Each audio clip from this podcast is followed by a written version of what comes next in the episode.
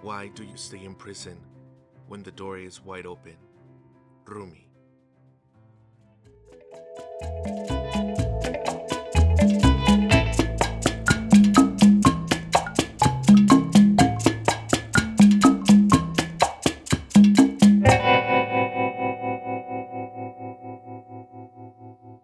Hey guys, welcome back to Finding the Way In, the podcast.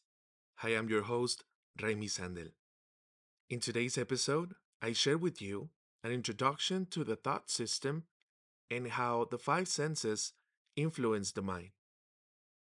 Research shows the average person experiencing an average of 75,000 thoughts per day. Yes, I said 75,000 thoughts per day. It also shows 80% of these thoughts to be negative thoughts, and 90% of them are repetitive thoughts. It is no surprise we tend to find ourselves experiencing not so random episodes of the low lows and the high highs. Becoming aware of the dynamics of our mind, it's important because we can understand more of how we operate on a day to day basis. Imagine becoming more aware of what is actually taking place when you are feeling sadness, guilt, regret, fear, or any other thought triggering all stories and experiences that may seem to come out of nowhere. The mind is the real influencer here. There are no idle thoughts. Each thought in our mind is provoking another thought to further follow its trail and supercharge an emotion.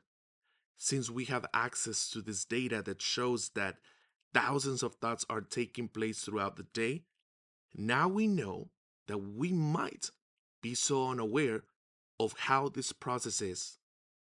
When we're at work, watching TV, working out, talking to our friends, reading, or even being intimate with a loved one, an array of thoughts are running through our mind without even focused attention.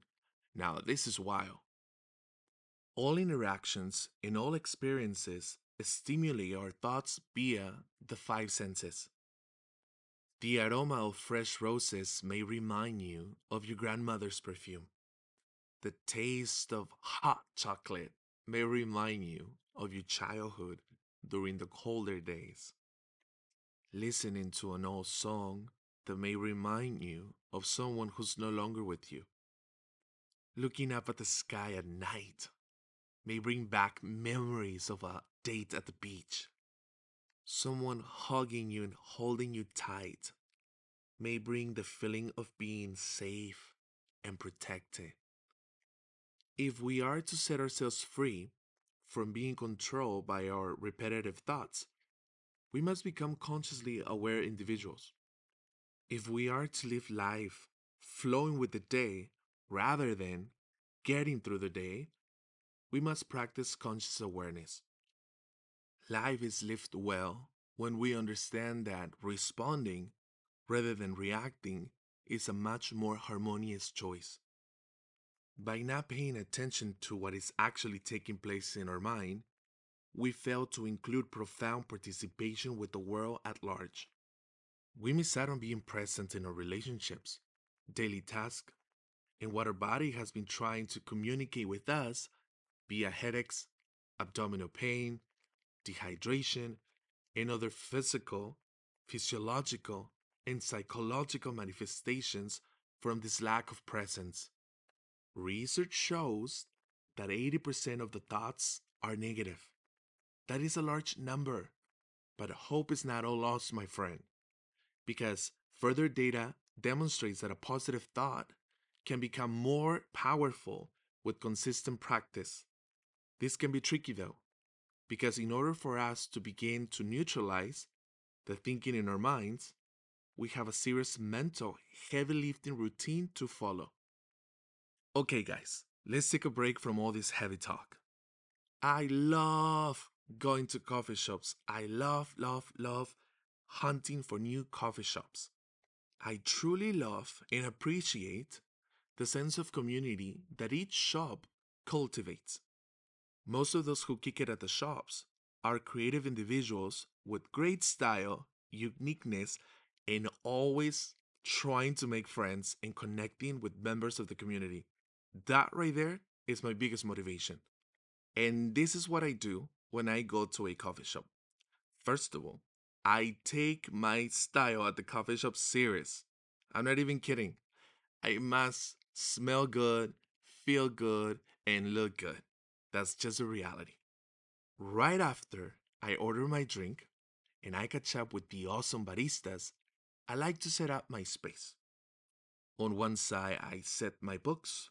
On the other side, I set my healing crystals, my good paper, and my pen. And then I like to apply essential oils on my skin, specifically gardenia. Gardenia just takes me to places of infinite possibilities, creativity, and guidance.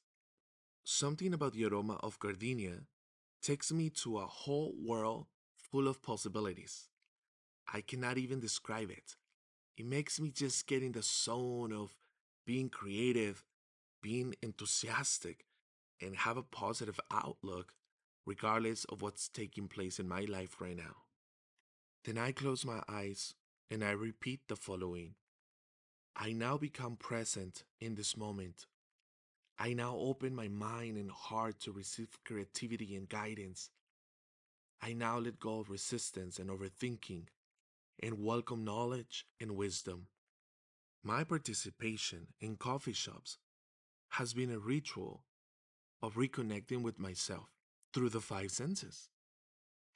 I taste the delicious drink, I hear the awesome music, I hug those I know at the shop, and then I write, and then I speak, and then it's a whole experience of using purposely my five senses.